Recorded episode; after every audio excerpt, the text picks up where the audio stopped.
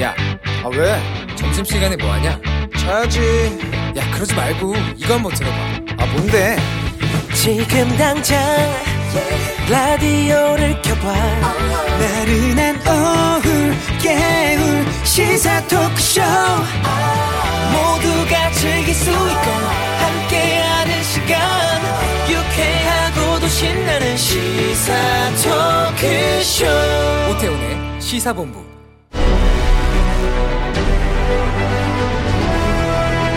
김철민의 본부 뉴스.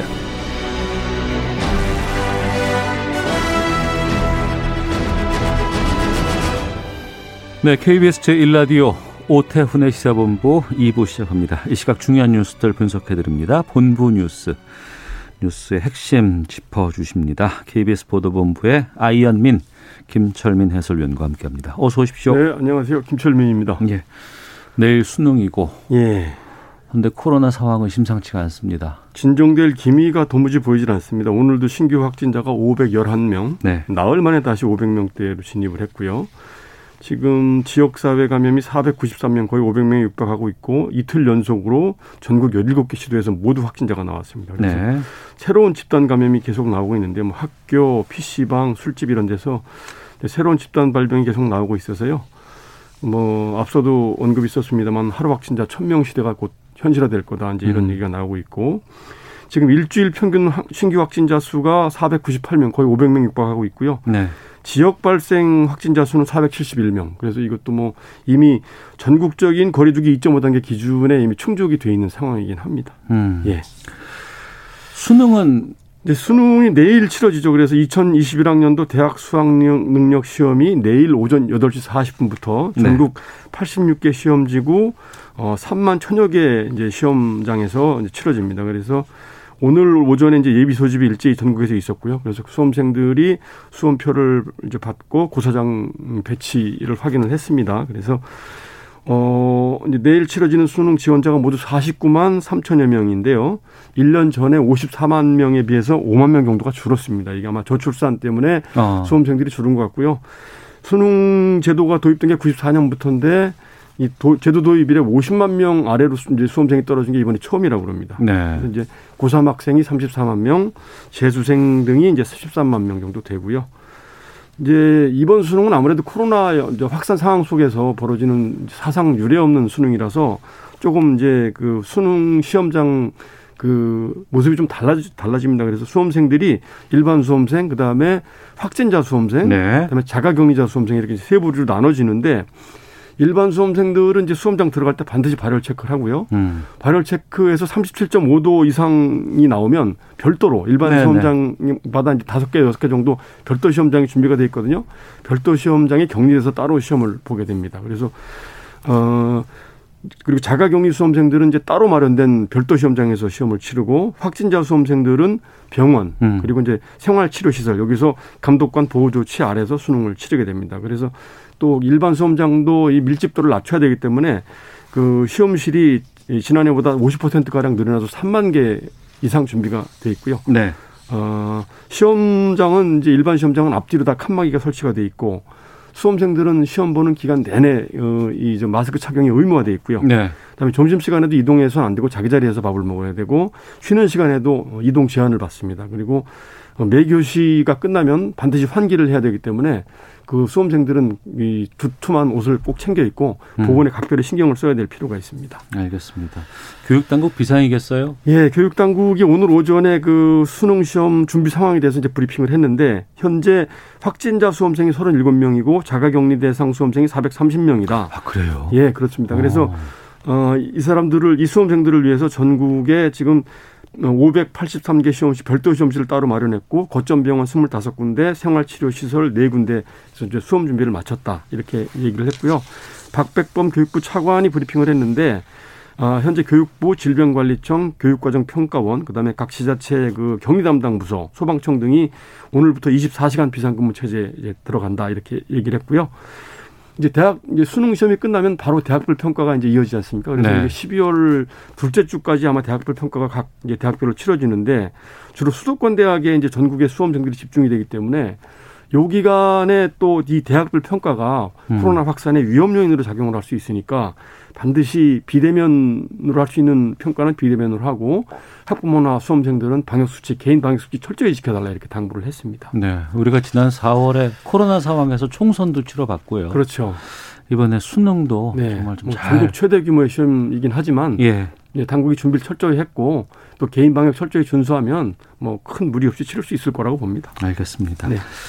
어, 납품업체 갑질한 롯데 하이마트 10억 과징금 나왔네요. 예, 그 국내 최대 전자제품 전문 업체죠. 하이마트가 그 납품업체들한테 상습적으로 갑질을 한 혐의로 시정 명령을 받고 과징금 10억 원이 부과가 됐습니다. 그래서 오전에 공정위가 발표를 했는데 네. 하이마트가 이제 2015년부터 18년까지 납품 업- 업체로부터 납품업체 35, 31개 납품업체로부터 그 종업원 14,000여 명을 파견을 받았는데 네. 이 파견받은 직원들한테 다른 업체 제품까지 판매하도록 이렇게 그 강요를 했고 그다음에 그 이제 이 판매 업무 외에 판매와 관리 업무 이외에 뭐 매장 청소라든지 주차장 관리라든지 재고 조사라든지 판촉물 부착이라든지 이런 그 잡무를 시켜서 네. 이 유통업법을 위반했다 이렇게 지금 판단을 받았습니다. 원래 그 이제 납품업체로부터 종업원을 파견을 받을 수 있는데 네. 그 종업원을 파견받으면 파견받은 직원들은 해당 업체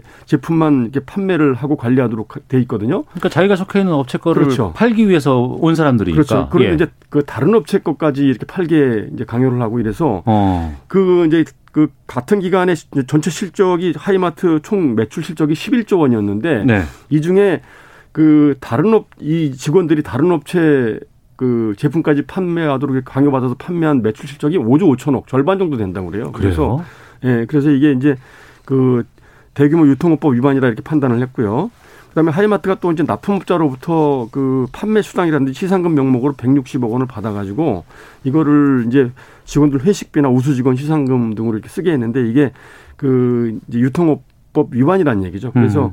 이 부분에 대해서 이제 유- 유통 이제 공정위에서는 하이마트가 조사 심의 과정에서 뭐 개선 의지도 크게 보이지 않았고 이래서 네. 이런 법 위반 행위가 또다시 발생하지 않도록 시정 명령을 내렸고 과징금 10억 원을 부과했다 이렇게 밝혔습니다. 근데 규모에 비해서 10억 원은 좀 작은 손이 예, 좀 작죠. 아, 예. 아닌가 싶기도 하고요. 하나만 더 보겠습니다. 예, 예. 어, 성범죄자의 도로명, 예. 건물 번호까지 공개하는 조두순법이 통과가 예. 됐네요. 이제 정식 명칭은 아동 청소년 성보호법 개정안인데요. 네. 일명 조두순 출소를 앞두고 이제 법 개정을 했기 때문에 이제 조두순법이라고 불리는데 오늘 오전에 이제 국회 여성가족위원회가 전체 회의를 열어서 이 법안 개정안을 의결했습니다. 그래서 지금은 어, 성범죄자의 이제 그 실상 공개 범위를 읍면 동까지만 하거든요. 네. 그래서 구체적으로 어- 어디 어느 번지에 어디 사는지 잘 몰랐는데 이제 음. 법 개정을 통해서 도로명 주소하고 그다음에 성범죄자의 거주지 건물까지 공개를 하도록 이렇게 어, 이제 공개 범위를 확대했고요. 네. 그다음에 접근 금지 대상의 건, 이제 건물에 유치원을 포함을 시켰습니다. 음. 그래서 그 이제 성범죄자들의 거주지를 주변의 일반인들이 더 세밀하게 이제 알 수 있도록 이렇게 공개를 했습니다. 네, 알겠습니다. 예. 자, 본부 뉴스 이 뉴스까지 듣도록 하겠습니다. KBS 보도본부의 김철민 해설위원과 함께했습니다. 자, 오늘 소식 고맙습니다. 네, 고맙습니다.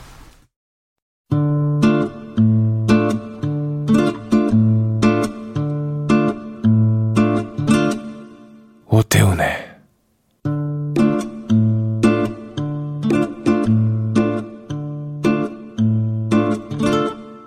시사본부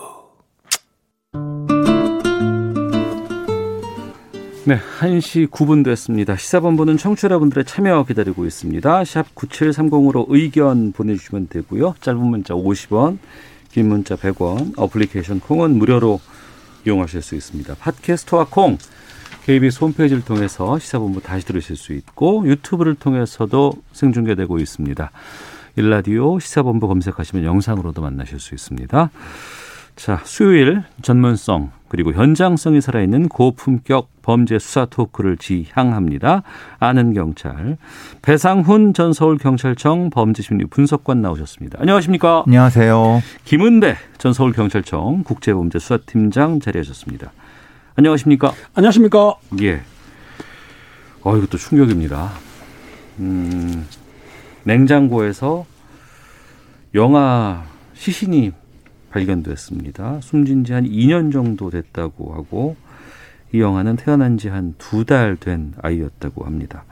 전남 여수에서 일어났다고 하는데 배상훈 교수께서 좀 이거 어떻게 된 건지 좀 알려주세요. 두 가지가 나눌 수 있습니다. 발견한 과정하고 네. 애초에 사건이 벌어진 게 9분 2년 정도의 시차가 있습니다. 예.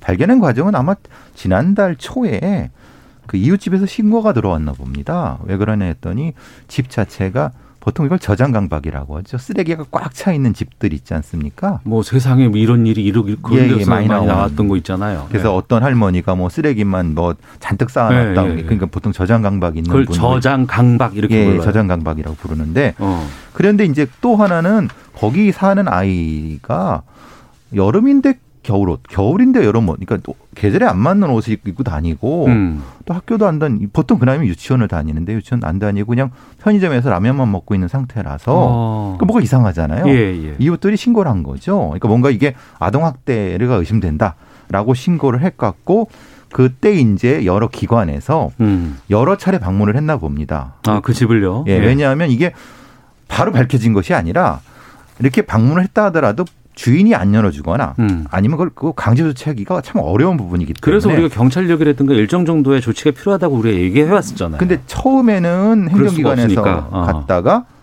처음에 행정기관 갔고 그 다음에 경찰이 다음에 들어가서 근데 그때 아이들한테 얘기를 들어보니까 뭐 동생이 있었다. 그러니까 지금 발견된 애는 둘인데 네. 일곱 살두 살 아이인데 두 살짜리 하나가 더 있었다. 아이고. 얘기가 됐는데 어 지금 없잖아요. 네. 그래서 이제 경찰이 수색해 보니까 냉동고 속에서 시신이 나와서 이제 사건이 밝혀지게 된 겁니다.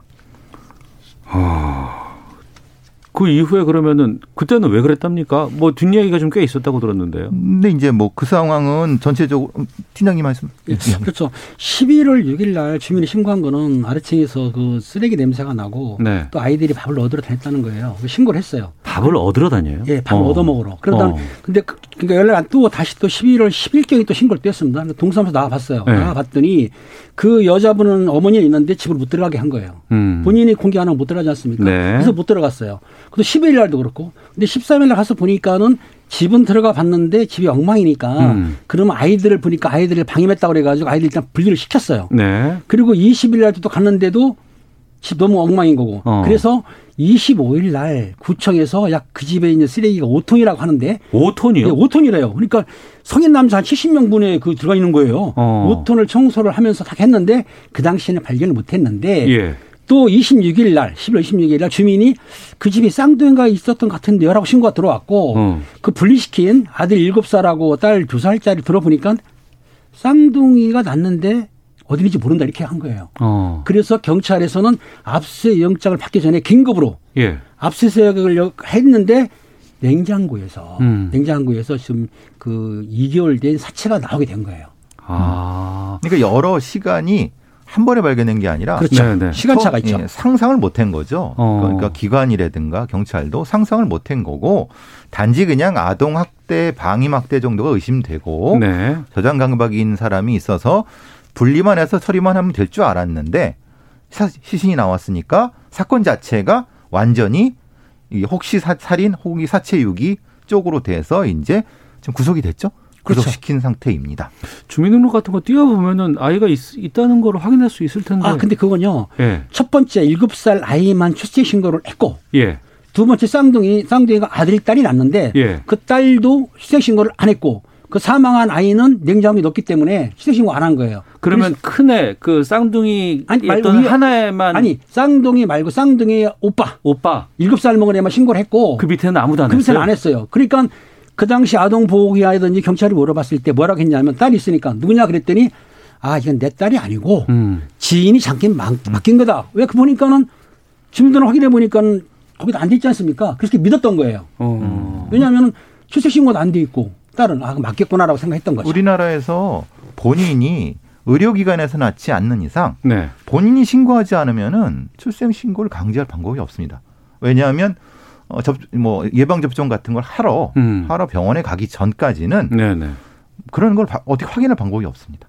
그럼 부모가 좀, 좀 약간 좀 이상하다는 느낌이 좀 지금 드네요. 상태는 이분은 미혼모라고 그렇죠. 합니다. 연세 어. 미, 미혼모죠. 미혼모기 때문에 보통 이분이 늦게 늦게 저녁 6시 이후에 출근하는 것 같아요. 예. 그러니까 새벽까지 일을 하고 이제 식당 일을 하시는데 그러다 어. 보니까 아이들을 방치했기 때문에 쓰레기도 아. 쌓이고 주변에서 이걸 좀 자세히 몰랐던 거는 예, 교류가 예. 없었으니까 알 수가 없었던 거죠. 그러니까 지금 이 상태로 봐서는 연세가 40이 넘으신 것 같아요. 어.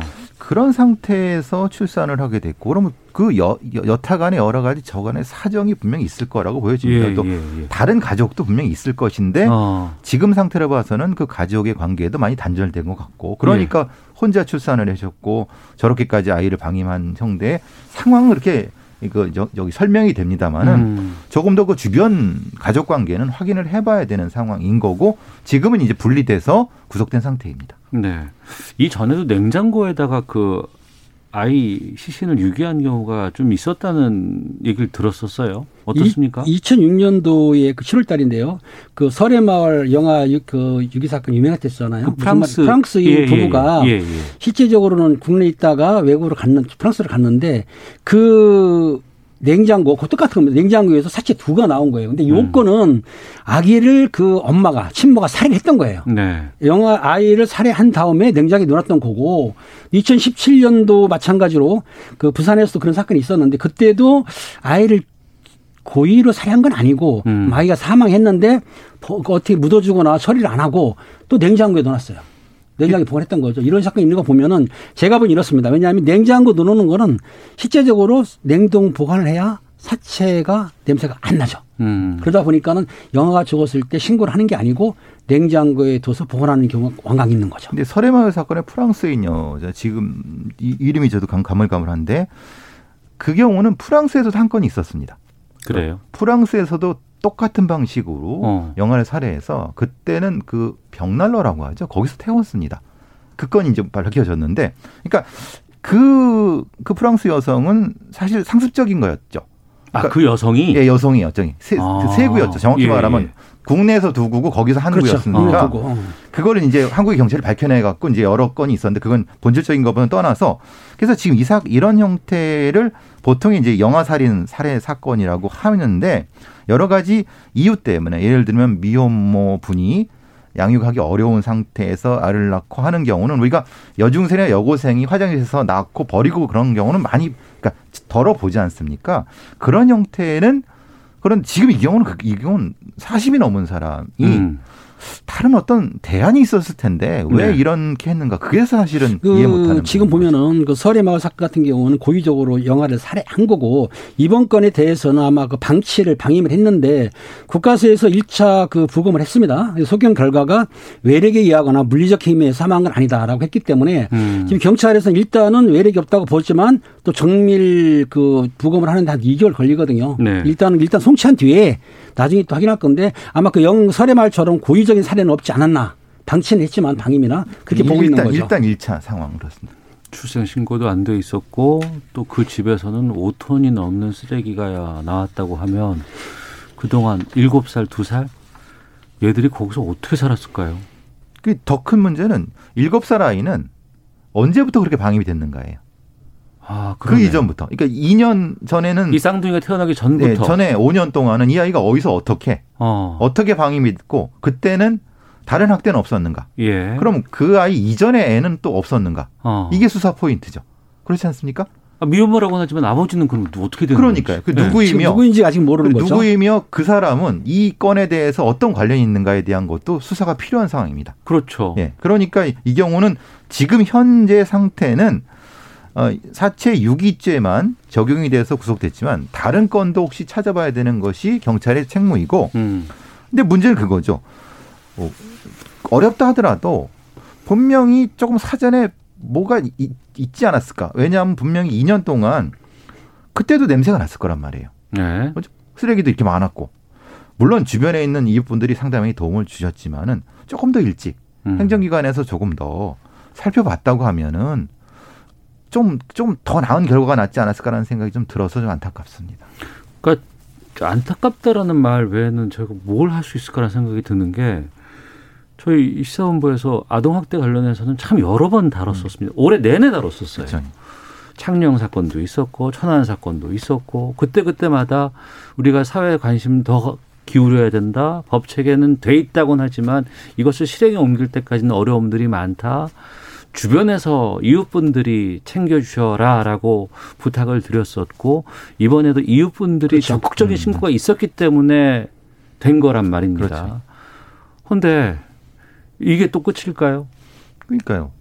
그, 그 저는 계속 의문다는 게 2년 전, 그 이전에 음. 이 7살 아이가 이 정도로 방위막대가 되기 전에 다른 조치가 혹시 있, 있- 왜, 왜 없었을까? 네네. 라는 부분이 사실은 의문입니다. 음. 그러니까 물론 이제 개인의 사생활을 깊이 들어가는 것은 현대민주주의국가에서는 좀 제한해야 되지만은 네. 적어도 아동 학대 사건만에서는 음. 일정 정도 가정이나 개인의 자유는 일정 제한할 수 있어야 된다고 봅니다. 왜냐하면 그 안에서 아이들이 죽어간다고 하면은 예, 예. 국가가 예, 예. 책임을 못 진다는 것에 대한 책임이 분명히 있어야 되는 것이죠. 어, 알겠습니다. 참, 수사 결과 같은 것들이 좀 나올 테니까 아, 네. 그거 보고 또 저희들이 또 놓치고 있는 부분들이 있는지 더 보강해야 될 것들은 어떤 정책들이 필요한지 살펴보도록 하겠습니다. 자, 아는 경찰 다음 주제로 가보죠. 이번엔 진주에서 여고생이 교통사고가 났는데 상당히 좀 안타까워서 좀 살펴보려고 합니다. 배성훈 교수께서 좀 말씀해 주시죠. 이걸 이제 비접촉 사고라고 합니다. 비접촉 사고. 예. 그러니까 어, 가해자는 SUV를 타고 있었고요. 네. 피해 여고생은 버스 시내버스의 승차해서 뒤로 가는 상황이었습니다.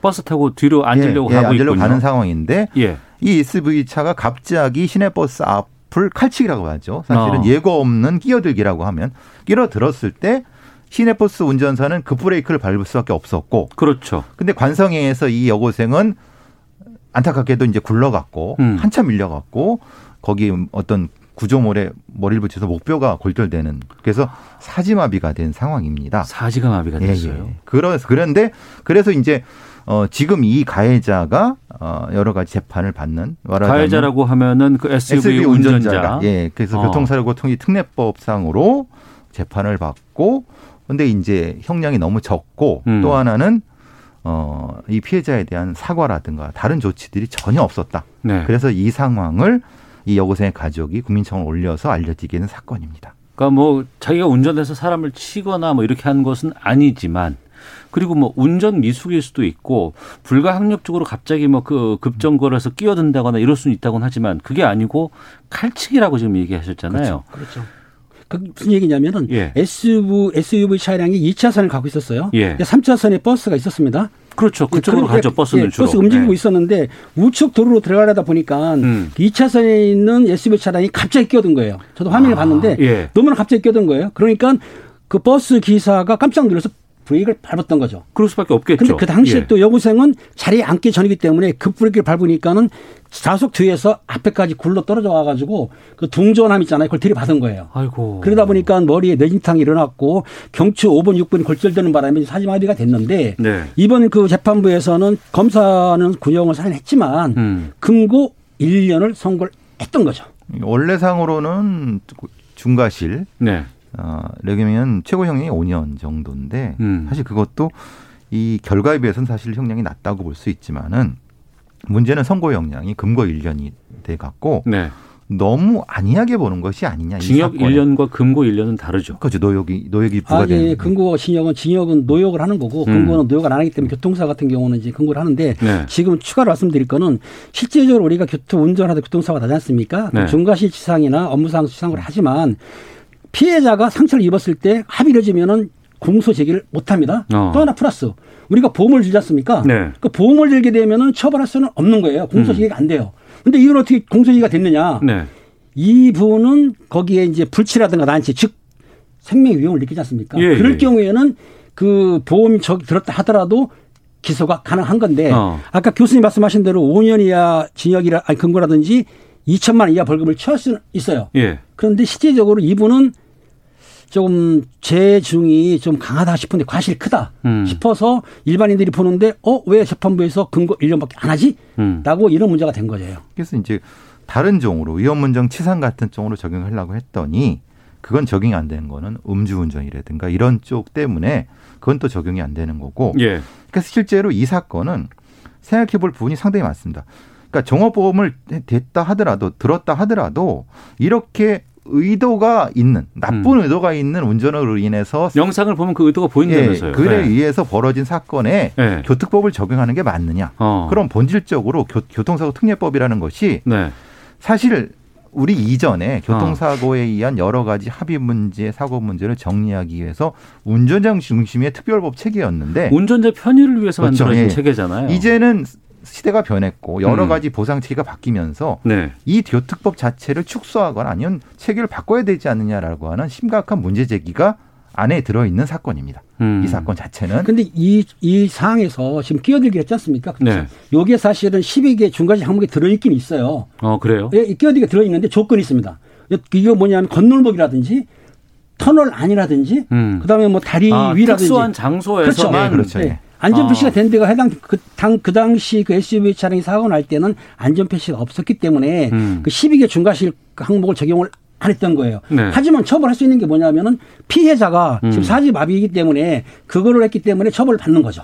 근데 문제는 우리의 법 교통법 체계가 너무 운전자 중심이에요. 어. 그리고 운전자의 어떤 이런 고의적이고 악의적인 운전 방식이 굉장히 많습니다. 보복 운전도 많고 네네. 거기에 대한 제대로 된 처벌이 빈 공간입니다. 음. 그럼 교특법 자체가 그런 사실 그 이 이런 나쁜 운전을 하고 있는 사람들을 보호하는 그건 안 된다는 겁니다. 네. 그러니까 악용할 수도 있을 거 그렇죠. 아니에요. 어. 악용, 지금 악용되고 있는 거죠. 그러니까 뭔가 좀 바뀌어야 되는데 어디까지 어떻게 바뀌어야 되는가에 대한 논란이 있어야 되니까 그, 그 합의가 있어야 된다는 겁니다. 지금 이제 이 상태로는 어, 여고생이 지금 평생을 다 잃었는데 겨우 금고 1년이 말이 되느냐. 그리고 어.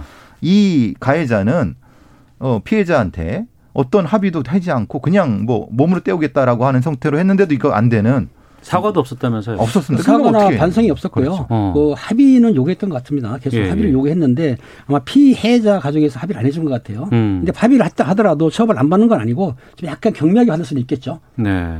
너무 불, 불공평하다는 겁니다. 이게 지금.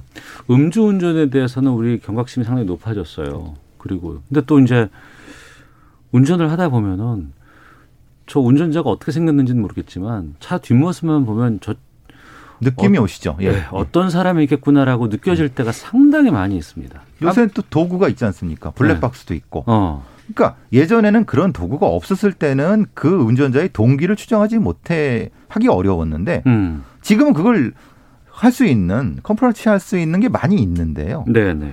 그러니까 법 체계는 거기를 못 따라간다는 겁니다. 어. 법 체계가 못 들어간다. 게다가 그럼 이것 좀 여쭤볼게요. 운, 앞서 합의도 안 됐다고 하셨잖아요. 사과도 없었다고 하고. 사고 없었대요. 네. 운전자가 종합보험 가입했다고 그래서 감형하는 거 이건 어떻게 보세요? 아니 종합보험이 가입되면은 네. 일반 사고는 기소를 못 합니다. 안 합니다. 아, 아예 안 하는 거죠. 아예. 네. 어. 근데 왜냐하면 일반 합의한 거랑 사고는. 똑같이 보거든요. 예, 그런데 예. 종합보험이 가입다 하더라도 아까 말한 대로 12개 항목에 해당되게 되면은 어. 별도 합의를 해야 돼요. 그렇죠. 추가로 네. 그리고 뭐 민사소송 별도로 하더라도 네. 그러다 보는데 일단 보험이 들었다고 한다면은 운전자들을 보호하기 위해서 아까 교수님 말한 대로 교통사고 특례법상 피해자가 합의한 걸로 간주하기 때문에 저 종합보험을 들게 되면 감형을 해주는 게 지금들의 통상적인 절차인 거죠 사실. 근- 근데 문제는 이겁니다. 이게 운전자를 위한 거냐 아니면 보험사를 위한 거냐고 논란이 되는 아, 게다가 그럼 피해자는 그럼 저 사람이 종합보험 든 사람이면은 다르고 안 든 사람이면 다르고 그러니까요. 사고를 네. 유발한 사람이 어떤 보험을 갖고 있는지 어떻게 알아요, 그거를? 그래서 예. 이걸 분명히 바꿔야 되는데 분명히 이건 이 종합 보험사가 무엇인가 이득을 얻고 있다. 음. 이런 부분에 대한 논란도 분명히 있습니다. 일부지만은. 네. 어. 왜냐하면 분명히 이게 바뀌어야 된다는 건 아는데 음. 이거 분명히 그냥 이런 사고 나면 종합보험 가입해 종합보험 처리한다고 하면 거기서 합의하고 끝나고 피해자는 나 몰라라. 네. 이 상태라는 겁니다. 모든 운전자에게 저희가 이런 얘기를 하는 게 아니에요. 안전운전 하시는 분들이 대다수고 그분들은 이- 또 어떤 운전을 함에 있어서 여러 가지 불편함들이 반영된 것들도 있을 수 있, 있습니다. 하지만 고의로라든가 아니면 뭐 좀 위기에 의한 뭐 이런 것들이 있다 그러면은 여기에 대해서는 좀 점검이 좀 필요하지 않나 생각이 들었습니다. 자, 안은경 차 함께하고 계시는데요. 헤드라인 뉴스 듣고 기상청 교통 상황 확인하고 돌아와서 두 분과 계속해서 말씀 나누도록 하겠습니다.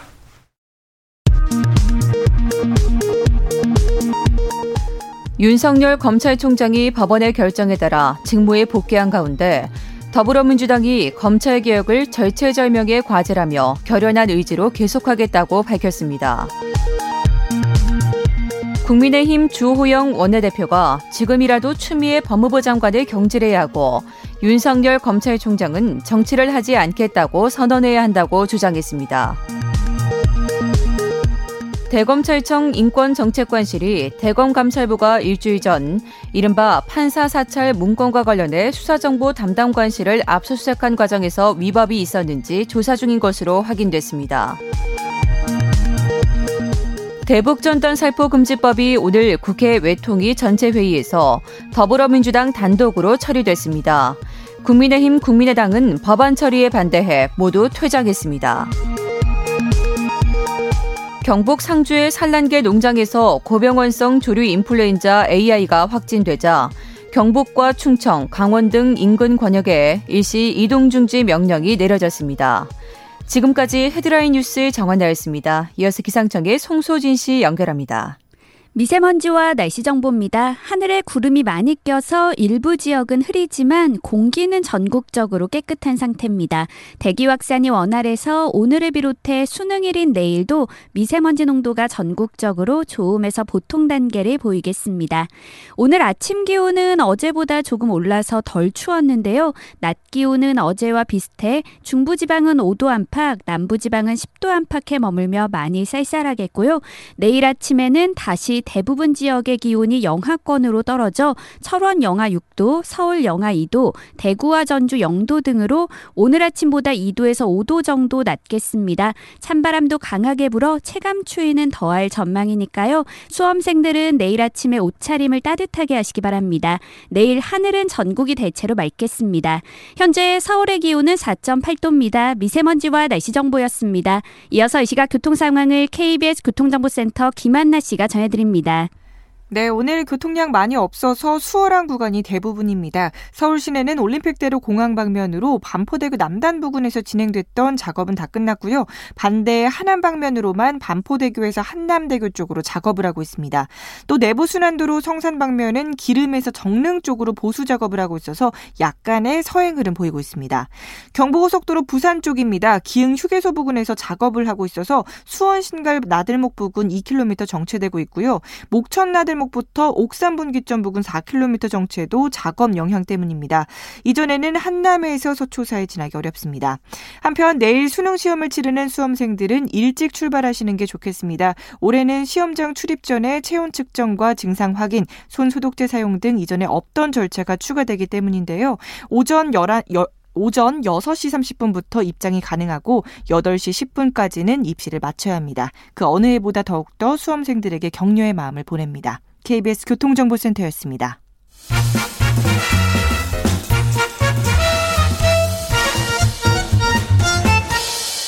오태훈의 시사본부. 네, 시사본부 아는 경찰 돌아왔습니다. 배상훈 전 서울경찰청 범죄심리분석관, 김은배 전 서울경찰청 국제범죄수사팀장과 함께하고 있습니다. 어, 같은 학교 다니는 여중생을 집단 성폭행한 혐의로 재판에 넘겨진 중학생 두명에게 징역 6년에서 7년 선고됐습니다. 기은배 팀장님, 어떤 사건인지를 좀 정리해 주세요. 그렇습니다. 정말 가슴 아픈 사건인데요. 2019년 12월 23일 오전 3시경에 일어난 일인데요. 그 중학생 두 명입니다. 만 14세인데 두 명이 그 동급생인 14세인 여학생을 그 헬스장으로 불러냅니다. 에 불러낸 다음에 술을 강제로 먹인 거예요. 술 먹어서 의식을 잃은 여학생을 아파트 28층에 끌고 올라가서 계단에서 그 한 명은 성폭행을 했고 한 명은 성폭행 미술 한 거예요. 그런데 이 여학생을 끌고 갈 때 계단에 부딪히고 해가지고 뇌진탕을 입힐 정도로 상처를 줬어요. 그리고 그 중에 한 명은 그 휴대폰으로 이 여학생의 옷을 벗긴 다음에 나체로 사진을 찍은 사건이에요. 이 사건이 지금 그 1년까지 되는데 지금 법원에서 판단이 나온 겁니다. 네. 음. 중간에 이제 팀장님은 불편해서 말씀 안 하셨지만 경찰의 부실 수사 논란이 또 있었죠. 음. 그래서 그 담당자들이 징계를 받은 상황입니다. 네. 그리고 그러니까 수사가 부실한 거는 변명할 여지가 없습니다. 음. 어, 피해 여중생의 어머니가 청와대 국민청원에 글을 올렸고 40만 명이 동의할 만큼 공본을 샀었던 사건이라고 합니다. 어, 재판부 선고 결과 지금 징역 6년에서 7년 선고가 나왔는데 어떻게 보세요? 그 장기 7년에서 5년. 네, 그 사건은 지금 성폭력 특별법이기 때문에 네. 이거 강, 성폭력 특별법의 강간치상 같은 경우에는 무기나 10년을 때릴 수가 있어요. 예. 그러니까 검찰에서는 구형 10년하고 단계로 7년을 했는데 네. 재판부에서는 성폭행범한테는 장기 7년, 음. 단기 5년, 네. 그리고 공범했던 그 성미수범, 미수범한테는 장기 6년, 단기 4년 했는데 소년법에 의하면은 그 부정기형이라고 하는데요. 장기 10년이나 그리고 단기 5년 이상은 소년법상 미성인자는 때릴 수가 없습니다. 그러니까 음. 재판부에서는 10년, 5년을 정해가지고 7년, 5년, 6년, 4년을 선고한 거죠. 그러니까 청소년들한테는 장기 단기 이렇게 나오는 이유가 뭐예요? 그러니까 그 중간에 네. 교화가 되면 음. 단기로 가고 네, 네. 교화가 안 되는 정도에 따라 단기요. 그러니까 5년에 나올 수 있는 거고 어. 성행을 파악해서 7년까지 갈 수 있다라고 하는 소녀법의 특, 특례가 적용이 된 겁니다. 음. 네. 그런데. 네. 지금 이거는 그냥 개별 사건도 매우 위중한 사건입니다. 어. 말하자면 둘이서 야간에 네. 그러니까 특수관관 이게 상당히 위- 위험한 거거든요. 사람이 죽을 수도 있는 겁니다. 음. 심각하게 상해를 입었고요. 성인 같으면 이 정도 형량이면 말도 안 되는 거고요. 네. 이 소년이라 하더라도 이거는 사실은 좀 너무 너무 미약하다라는 음. 것이죠. 이 형량 자체가. 네. 가해자가 중학생이라고는 하지만 진짜 그 피해자의 얘기를 들어보면은 정말 너무 화가 나서 엄벌에 처해달라는 분이 40만 명이나 됐어요. 근데 이 선고 형량은 어떻게 평가가 될까요? 두 분께서는 뭐라고 말씀 보십니까? 실제적으로 지금 미성년자 그 가해자가 네. 그 재판에서 판단을 했냐면은 그 수법이 대담하고 또 잔혹한 건 알고는 있지만 음. 그 우리나라가 14세 미만자는 형사 미 형사 미처벌 못하지 않습니까? 촉법이라면서요. 아니, 그렇죠. 14세 처벌, 미- 미만은. 네. 그런데 14세는 만 14세가 지났어요. 어. 중3기 때 지났는데 그러니까 예. 만 14세 지난 지 얼마 안 됐다. 어. 그렇게 이제 판단을 해준 거기 때문에 실제적으로 지금 미성년자 같은 경우에 징역 7년 당- 장기라고 하지만은 아까 말씀드린 대로 7, 장기 7년 단기 5년이면은 5년을 살고 심사를 해서 이 사람이 교정이 된다 그러면은 가석방 시켜주, 석방 시켜주지만 음. 아니면 7년을 살아야 되거든요. 예. 그러니까 7년 산다는 건 작은 건 아니에요. 음. 하지만 피해자 입장에서 볼 때는 저 정도면 10년은 살아야지라고 하지만 또 재판부에서 보기에는 미성년자를 겨우 지났는데 그럴 필요 있겠냐라고 싶어가지고 선고한 걸 봐서는 재판부에서 많이 고심했던 것 같아요. 이게 소년법 그래서 사실 이것 때문에 소년법 폐지에 대한 얘기가 나오는 거죠. 저희 몇 네. 번 다뤘었어요. 예, 예. 왜냐하면 수법이 성인 못지않고 성인을 너무 능가한단 말입니다. 네. 또이 범죄자들이 조사받는 과정에서도 다른 범죄를 저지르고 돌아다니고 전혀 뭐 개전의 정도 없고 이런 상태였고 그것을 또 판결문에 나와 있는 상태이고요. 그러면 이거를 단순히 나이로 자를 이유가 있느냐 이런 어. 애들을 예, 예, 예. 이거는 그냥 그것의 핑계일 뿐이지 실제로는 이 경우는 가중 처벌을 했어야 된다. 음. 분명히 자기 행위의 인식이 있는 상태에서 나이 때문에 이렇게 미약한 처벌을 한다라고 하는 것 자체 때문에 소년법 폐지에 대한 여론이 있는 거죠. 피해자가 있고 피해를 당했잖아요. 근데 가해자가 몇 살인지에 따라서 형량이 달라진다는 거 그것도 피해자 입장에서 본다 그러면 상당히 억울할 일 아니겠습니까? 그렇죠. 피해자 입장에서 억울하는데 대한민국의 법이 소년법도 있고 어. 또 미성년자 처벌 안 하는 법이 있지 않습니까? 예. 그러니까 법을 개정하지 않는 한 음. 법을 개정하지 않는 한 재판부에서는 이 법을 적용해 가지고 일반 시민들의 감정에 어긋나게 판결을 하는 것이죠. 음. 그동안 촉법 소년 이거 나이도 좀 바꿔야 되고 특히 이제 청소년 범죄가 워낙에 지금 많이 나오고 또 이들의 그 범죄도 상당히 좀 잔혹한 것들도 많이 좀 등장을 하고 있는 서- 상황에서 좀 관련된 형량도 좀 높여야 된다는 얘기도 많이 나오곤 있습니다. 두 분께서 좀 의견 좀 주세요. 음, 저는 이제 형량 높이 높이는 것의 전제 전에 네. 어 이들의 어떤 그 형량 말고의 다른 형태의 어떤 부가형을 우리가 고민해 봐야 된다. 예를- 부가형? 예, 예를 예. 들면 이런 거죠. 이들을 단순히 교도소만 보내는 것 자체로 교화가 되리라는 보장은 없습니다. 음. 그러면은 교도소에 있을 때 이들을 집중적으로 교화할 수 있는 실질적인 프로그램이 우리나라에 존재하느냐. 그 내에서의 프로그램이 예, 있어야 예. 된다. 단 2년, 3년을 수용한다 하더라도 음.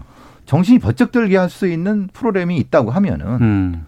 오히려 형량의 문제가 아니라 그 프로그램의 문제가 돼야 된다. 나 갔다 나오면 그만이야. 이런 말 못 나오게. 그렇죠. 그렇게 해야 된다는 거죠. 어. 그거에 돈을 써야지 엉뚱하게 돈을 쓰면 안 된다. 알겠습니다. 예.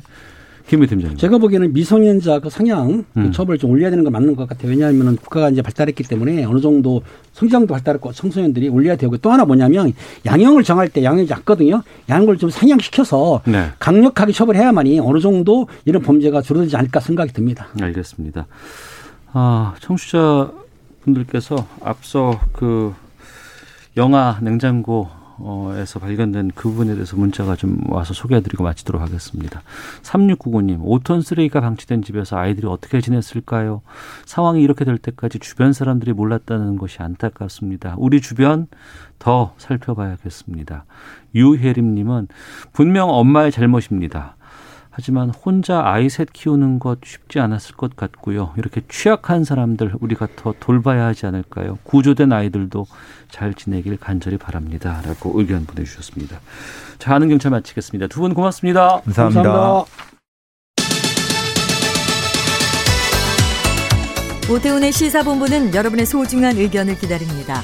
짧은 문자 50원, 긴 문자 100원의 정보 이용료가 되는 샵 9730, 우물정 9730번으로 문자 보내주십시오. KBS 라디오 앱 콩은 무료입니다. KBS 라디오 오태훈의 시사본부. 지금 여러분은 대한민국 라디오 유일의 점심 시사 프로그램을 듣고 계십니다. 예, 어제였습니다. 법무부 감찰위원회는 절차적 흠결 지적하면서 징계 청구가 부적절하다고 의결을 했고 법원은 윤석열 총장의 직무배제 효력을 정지시켰습니다. 어, 그리고 윤석열 총장의 징계위원회는 법무부가 어, 윤 총장의 요청을 받아들여서 어, 오는 4일, 원래는 오늘 열리기로 돼 있었습니다만 금요일에 열겠다고 하죠. 다 좀 정리를 하고 짚어보도록 하겠습니다. 김성환의 뉴스 소다 시사평론가 KBS 제일라디오 시사의 진행자 김성환 씨와 함께합니다. 어서 오세요. 네, 안녕하세요. 이거 타임라인 따라가기가 또 힘들어요. 네, 뭐 급박하게 상황들이 전개가 되기 때문에 예, 뭐한 예. 몇 시간만 음. 어, 딴 생각하고 돌아오면 네. 상황이 완전히 달라지기도 하고 그렇습니다. 어제도 그랬습니다. 어제 네. 정말 서초동이 시끄러웠죠. 예, 맞습니다. 어제 오전 10시 법무부 감찰위원회가 시작이 됐고요. 네. 경론 끝에 3시간 만인 오후 1시쯤 회의 내용이 알려졌는데 11명의 위원 중 과반인 7명이 회의에 참석했다고 하고요. 예. 어, 징계 대상자 그러니까 윤석열 검찰총장을 말하는 거죠. 음. 징계 청구 사유 미고지, 소명 기회 미부여 등 절차의 중대한 흥결로 인해 네. 윤 총장의 징계 처분, 직무 배제, 수사 의뢰는 부적정하다. 이렇게 만장일치로 의결했다는 사실이 공개가 됐습니다. 이게 법무부의 감찰위원회라는 곳인 네. 일종의 자문기구 형태로 돼 있고요. 예. 뭐 감찰과 관련해서 뭐 기본 계획도 수립하고 음. 그리고 뭐 검사를 징계하거나 이런 일들이 생기잖아요. 그럴 때 권고할 수 있도록 자문에 의라, 의- 자문을 할 수 있도록 하는 기구로 되어 있습니다. 근데 일종의 이제 법무부 기- 규정에 따른 것이기 때문에 법정 기구라고 보기에는 조금 더 애매한 측면은 있고요. 이미 기구 이렇게 이해를 하면 될까요? 네. 어허. 어, 그리고 3시간 30분 뒤에 뒤인 오후 4시 30분에 서울행정법원 행정사부가 네. 윤 총장 집행정지 처분 효력정지 판결을 선고했습니다. 네. 이 직무배제 처분이 예방 잠재적 조치라 하더라도 사실상 해임 정직 등 중징계와 같은 효과를 가져온다면서 효력 정지를 구할 긴급한 필요성이 인정된다고 판단했습니다. 이것도 하루 반 지나고 나온 거잖아요. 음, 하루 반 지나고요. 예, 예. 심의하고 나서.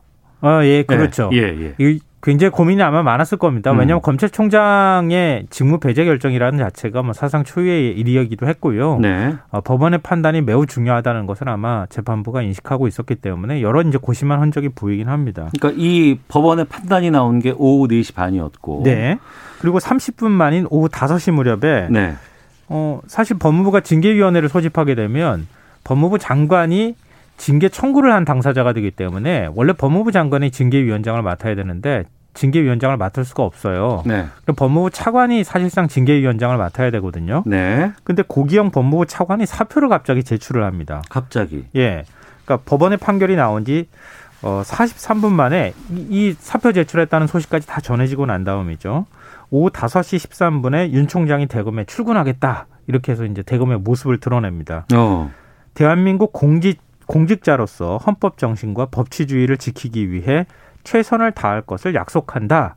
이런 입장을 미리 준비한 거죠. 이 정도면은 이런 입장을 밝혔습니다. 그리고 이 원래 출근도 보통 항상 지하로 출근을 했었는데 이날은 딱 그 현관 앞에 딱 나온 거 아니에요? 그렇죠. 사실은 보라고 한 거죠. 음, 음. 보라고 기자들이 다 대기하고 있는 상황에서 모습을 네. 드러내고 출근한다는 것은 나에 대한 징계 어, 직무 배제 조치가 부당하다는 사실 이걸 어, 법원도 결정을 해줬고 감찰위원회에서도 음. 확인을 해줬다는 사실을 좀 과시하는 측면도 있는 것 같아요. 네, 그리고요. 그리고 오후 6시에 법무부가 어, 원래 오늘로 예정됐던 윤 총장에 대한 징계위원회를 이틀 뒤인 음. 어, 4일로 연기하겠다고 밝혔습니다. 네. 이 사표를 제출한 고 차관에 대한 후임 인사를 조속 실시하겠다 이런 뜻도 함께 전했습니다. 음. 어, 시간 순서대로 이제 어제 있었던 것들을 좀 살펴봤습니다. 주로 언론들은 추미애 법무부 장관 쪽의 입장이 곤란해지고 있다. 뭐 안개 속 징계위다. 뭐 이런 식으로 계속해서 좀 보도를 하고 있어요. 그 징계위에서 어떤 결정을 내릴지 이건 진짜 안개 속인 것 같아요. 음. 어, 왜냐하면 뭐 추미애 장관의 뜻이 뭔지 네. 그리고 징계위원들이 음. 추 장관이 이렇게 생각한다고 해서 그냥 맹목적으로 그렇게 결정을 내려줄 것도 아닌 것 같고요. 네. 그거는 나중에 결과가 나와봐야 알 것 같은데 음. 일단 객관적인 상황으로 보면 추미애 장관이 상당히 궁지에 몰린 건 분명합니다. 추 장관이 궁지에 몰렸다. 예, 맞습니다. 어. 그러니까 외부 인사가 3분의 2 정도를 차지하는 감찰위원회가 일단 감찰에 절차적 흠결이 있다고 판단을 한 거잖아요. 예. 그것도 다수결도 아니고 만장일치 판단을 내렸다고 하는 점을 좀 주목해봐야 될 것 같고요. 네. 물론 권고사항이기는 하지만 추 장관이 너무 무리하게 감찰 절차를 진행했다는 비판에서는 자유로울 수 없을 것 같습니다. 음. 무엇보다 직무 배제 효력 정지 결정을 내린 법원의 논리를 주목할 필요가 있는데요. 네. 어, 추 장관 측은 공공복리에 중대한 영향을 미칠 우려가 있을 때 집행 정지를 허용하지 않아야 한다는 행정소송법의 논리를 들어서 수사 대상자인 윤 총장이 검찰 사무를 총괄하면 검찰권, 감찰권 행사가 위협받을 수 있다 이렇게 주장을 했어요. 네. 뭐 쉽게 좀 풀어서 말씀드리면은 이른바 사천 물건 문건과 관련해서 대검 감찰부가 수사에 사실상 착수를 한 거잖아요. 음. 어, 수사정부 정책관실을 압수수색하기도 했고요. 예. 근데 검찰총장이 그 자리에 앉아 있으면 검찰총장이 그 수사 방해하지 않겠느냐. 음. 그러니까 직무배제를 해야 한다. 네. 이런 주장을 한 건데요. 예. 재판부는 직무배제가 계속되면 사실상 해임과 같은 결과에 이르게 되는데 이는 검찰의 독립성, 정치적 중립성을 보장하기 위해 총장 임기를 2년 단임으로 정한 검찰청 법 등 법령의 취지를 몰각한다. 음. 이렇게 지적을 했고요. 예. 또 검찰총장이 대통령에 의해 임명되고 국회 인사청문회를 통해 검증받는 사실을 적시하면서 직무 배제를 허용하는 검사 징계법 규정이 인사권으로 전행되지 않도록 음. 숙고해야 한다 이런 일침을 놓기도 했습니다. 네. 만약 법무부가 징계위 개최를 강행하고 해임 네. 정직 감봉 이런 이제 중징계 결정을 내리면 음. 윤 총장이 사실상 직무를 또 수행할 수 없게 되잖아요. 네. 그러면 윤 총장은 또 다시 이게 징계가 되면 음. 또 직무가 정지가 되거든요. 네. 그러면 징계효력 정지 신청을 또 법원에 낼 텐데 음. 법원은 이 논리를 들어서 다시 가처분을 인용할 가능성이 있다는 겁니다. 그러니까 앞서 법- 행정법원의 인용 결정을 어, 이후에 다른 가처분에서도 그렇죠. 인용할 가능성이 높다. 예, 그럴 가능성이 있다는 겁니다. 어.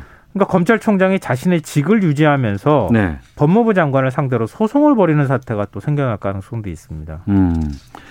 지금 법무부 추장관 쪽은 징계위 소집 강행하겠다. 지금 4일날 열겠다라는 그런 입장인 거죠. 네, 현재까지는 변함이 없습니다. 어. 어. 제 법무부가 밝힌 걸로 보면은 뭐 징계 절차에 들어갈 것으로 보이고요. 예. 논리상으로 논리상으로만 보면 감찰위원회란 기구가 징계 대상자의 인권을 중시하는 기구거든요. 음. 그러니까 검사 일선 검사들이 감찰을 받고 네. 그리고 이제 징계에 들어가게 되는데 이럴 때 정말 인- 인권 친화적으로 감찰을 받았느냐? 음. 그러니까 감찰 대상자의 편에서 어 뭔가의 자문을 하는 기구라고 보면 돼요. 이 감찰위원회라는 곳이. 예, 맞아요. 어, 어. 그렇기 때문에 과반수 의결이 안 될 경우에는 네. 징계 대상자한테 가장 유리한 의견이 나올 때까지 합의를 하도록 그렇게 돼 있어요. 네. 감찰 규정에 보면. 음. 그러니까 감찰위원회라는 기구의 성격상 아무래도 윤석열 검찰총장한테 좀 더 유리한 판단을 내릴 수밖에 없었다 이렇게 볼 수 있고요. 예. 법원의 가처분 결정 역시 징계 사유 그 자체를 판단한 게 아니고요. 어, 뭐 예를 들면 언론사주 만남과의 부적, 아, 차주와의 부적절한 만남이나 이른바 판사 사찰 문건이 언- 얼마나 심각한 사안인지 그 자체는 판단하지 않았다는 얘기예요. 음. 그러니까 대검은 일회성 문건이고 단순히 사평을 수집한 데 불과하다. 사찰 문건, 문건과 관련해서 그렇게 얘기하지만 그 대검의 주장에 대해서는 법원이 판단하지 않았다는 거네요. 그렇죠, 그렇죠. 어. 그러니까 단 한 번이라도 공판 검사가 아닌 대검의 한 조직이 그러니까 네. 조직적으로 판사의 뒷조사를 했다면 그 자체로도 심각한 위법 행위가 될 수도 있다. 뭐 이런 얘기들이 판사들 사이에서도 나오고 있는 거 아니겠습니까? 음. 그러니까 다툼의 소지가 있다는 거예요. 쉽게 얘기하면 네. 다툼의 소지가 있다는 것은 행정법원에서 가처분 신청을 통해서 판단할 만한 성격은 아니라는 거예요. 음. 이건 본안 소송에서 판단할 문제지. 네. 그러니까 역으로 생각하면 추 장관은 징계 사유가 아직 충분히 어, 될 수 있다 이번 사안은 이렇게 생각을 지금까지 하고 있을 가능성이 있다는 겁니다. 네. 이제 그러나 이게 징계가 열릴 지부터 이거 좀 그 여러 가지 난관이 예상이 되는데요. 검찰총장에 대한 징계 청구는 법무부 장관만이 할 수 있잖아요. 네. 장관을 제외하면 당연직인 법무부 차관이 공석인데 지금 음. 오늘이나 내일쯤 임명을 해야 되는데요. 네네. 청와대가 이제 임명하겠다는 얘기는 하더라고요. 그러니까 법무부 차관은 대통령이 임명하는 거 아니겠습니까? 네, 그렇죠. 아, 청와대에서는 임명하겠다고 지금 밝히고 있어요? 네. 어. 또, 또 이제 법무부 차관 장관이 검사 두 명을 또 지명하도록 돼 있는데 네. 추 장관과 뜻을 이른바 같이 해왔다고 하는 심재철 검찰국장이나 박은정 감찰단 담당관은 직권남용 혐의로 고발이 돼 있어요. 음. 이에 충돌의 문제가 발생해서 제척 대상이 될 수 있다. 그 심재철 검찰국장과 박은정 검찰 담당관은 지금 그 징계위에 말씀하시는 건가요? 아, 직권남용으로 고발이 돼 있는 어. 거예요. 그동안의 감찰 과정에서 직권을 남용했다 이런 혐의로. 네네. 근데 그렇게 되면은 당사자이기도 한 사람이 음. 지금 징계를 할 수 있느냐 네. 이런 문제가 생긴다는 거죠. 음. 그리고 지금처럼 검사장부터 일선 검사까지 똘똘 뭉쳐서 추 장관의 조치를 비판하고 있는 상황에서 네. 검사 지명한다 하더라도 그거 징계할 사람은 없다. 뭐 이런 얘기가 검찰 내부에서 또 나와요. 그러면 검사들을 징계는 못 하는 거예요? 어, 검사를 징계할 수는 있는 거죠. 징계할 수는 있는데 있으면. 이번 윤석열 검찰총장에 대한 음. 징계는 검사들이 안 하려고 피할 네. 거라는 거예요. 어. 그러다 보면 징계위원회 구성이 안 되지 않겠느냐 이제 네. 이런 얘기가 나오고요. 장관이 또 세 명을 위촉하도록 돼 있어요. 음. 변호사나 법학, 법학 교수 뭐 네. 이런 경우에 어, 전문가 위촉을 한다 하더라도 전문가들도 이번 사안에 내가 굳이 들어가서 징계를 할 필요가 없 다고 생각할 가능성도 있다. 이건 뭐 언론에서 보는 추측이에요. 검찰총장에 대한 징계를 내리는 것에 대해서 거부 네, 피하려고 할 것이다. 할 것이다 대부분이. 예. 어. 근데 이건 뭐 지금으로서는 하나의 추측일 뿐이고요. 예. 징계 진짜 징계위가 수집될 가능성은 여전히 남아 있기 때문에 아직 음. 뭐 예단하기 어려울 것 같습니다. 어제 그 추미애 장관은 정 총리와 문재인 대통령을 만났습니다. 여기에 대해서도 여러 가지 그 분석들이 좀 나왔잖아요. 네. 근데 정치적 해법을 모색하는 거 아니냐 이런 얘기가 나오는 거죠. 음. 추미애 법무부 장관이 뭐 먼저 사퇴를 할지는 모르겠지만 일단 윤석열 검찰총장은 어떤 방식으로든 현재 직을 유지하기가 쉽지 않다. 어렵다. 어. 그러니까 윤 총장이 사퇴를 하고 네. 그 다음에 추미애 장관이 또 다른 책임을 지고 사퇴하는 모양새. 그게 동시일지 아니면 순차적일지 음. 그건 모르겠지만 그런 방식을 취하면 어떻겠느냐 이렇게 얘기가 나오고 있는 건데요. 네. 제가 보니까 그럴 가능성 거의 없어요. 없다. 왜냐하면 어. 무엇보다도 윤석열 검찰총장이 그걸 받아들여줘야 돼요. 네. 근데 그럴 생각이 전혀 없잖아요, 지금. 아, 윤 총장 스스로가 물러날 뜻이 전혀 없다. 예. 어. 어제 대검에 출근하면서 앞서 제가 어떤 발언을 했는지 말씀드렸잖아요. 네. 나는 임기 끝까지 가겠다 이런 의지를 표하고 있고 음. 대통령이 징계를 뭐 제가 하더라도 대통령의 뜻을 직접 확인하지 않는 한 법적 대응을 하겠다 이렇게 윤 총장 측 인사가 언론을 통해서 밝혔거든요. 네. 그러니까 복귀하자마자 아, 윤 총장이 여권에서 가장 부적절한 수사라고 비판하고 있는 대전지검의 원전 수사부터 챙긴다 이런 소식까지 들리고 있는 걸 보면 음. 윤 총장이 정치적 의미로서의 사퇴를 선- 사퇴를 선택할 가능성은 별로 없다. 네. 예. 국민의힘 주호영 원내대표가 이런 말을 했던데, 어, 문 대통령이 추미애 장관을 경질을 하고 윤석열 검찰총장은 정치하지 않겠다라고 선언하라.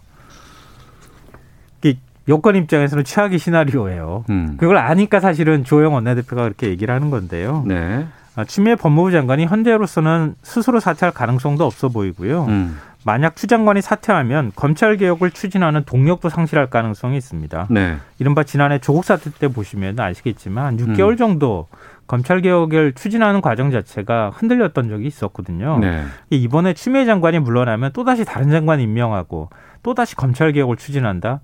그 시간상으로도 좀 쉽지 않고요. 음. 무엇보다도 공수처법 개정 문제가 앞에 지금 놓여 있잖아요. 그러네요. 공수처법 개정에서 공수처를 출범시키는 게 당면 과제인데 음. 법무부 장관이 사퇴하면 그것도 쉽지 않아질 것이다. 네. 그러니까 뭐 추 장관이 사퇴할 가능성은 일단 없다 이렇게 보시면 될 것 같고요. 윤석열 검찰총장이 정치를 하지 않겠다고 선언하는 것은 어찌 보면 너무 당연한 거죠. 음. 검찰총장이 정치하겠다고 하고 검찰총장 하면 되잖아요. 징계 사유에 들어가 있는 거 아니에요? 예, 그렇죠. 어. 그러니까 그거는 뭐 어, 너무 당연한 얘기를 한 것이다. 오히려 좀 윤 총장이 너무 대선 지지도가 높게 나오기 때문에 견제성으로 어, 발언을 한 것이다 이렇게 봐야 될 것 같아요. 네. 금요일 날 징계위가 열립니다. 어떻게 전망되는지도 궁금하고요. 또 좀 해결 방법 어떻게 가야 될까요, 이게? 일단 문재인 대통령이 얼마 전에 수석 보좌관 회의에서 한 발언을 좀 주목해 봐야 될 것 같은데요. 예. 혼란스럽게 보이지만 대한민국은 옳은 방향으로 가고 있다는 자신감을 국민들께서 가져 주시기 바란다 이렇게 당부를 했는데요. 음. 절차 진행하는 때까지 다 해보겠다는 것 같아요. 아, 그래요? 예. 어. 오늘 또 나오는 얘기를 보니까 예. 징계위원회 소집 청와대도 알고 있는 것 같고 음. 징계위원회에서 징계 내린다고 하면 대통령이 그 징계 수위에 그냥 받아들이고 제가 할것 같아요. 음. 그러니까 문 대통령은 현재 주어진 절차들을 끝까지 다 하고 난 다음에 내가 정치적 판단을 해도 하겠다 이런 생각인 것 같습니다. 알겠습니다. 김성환 시사평론가와 함께했습니다. 고맙습니다. 네, 고맙습니다. 내일 뵙겠습니다. 안녕히 계십시오.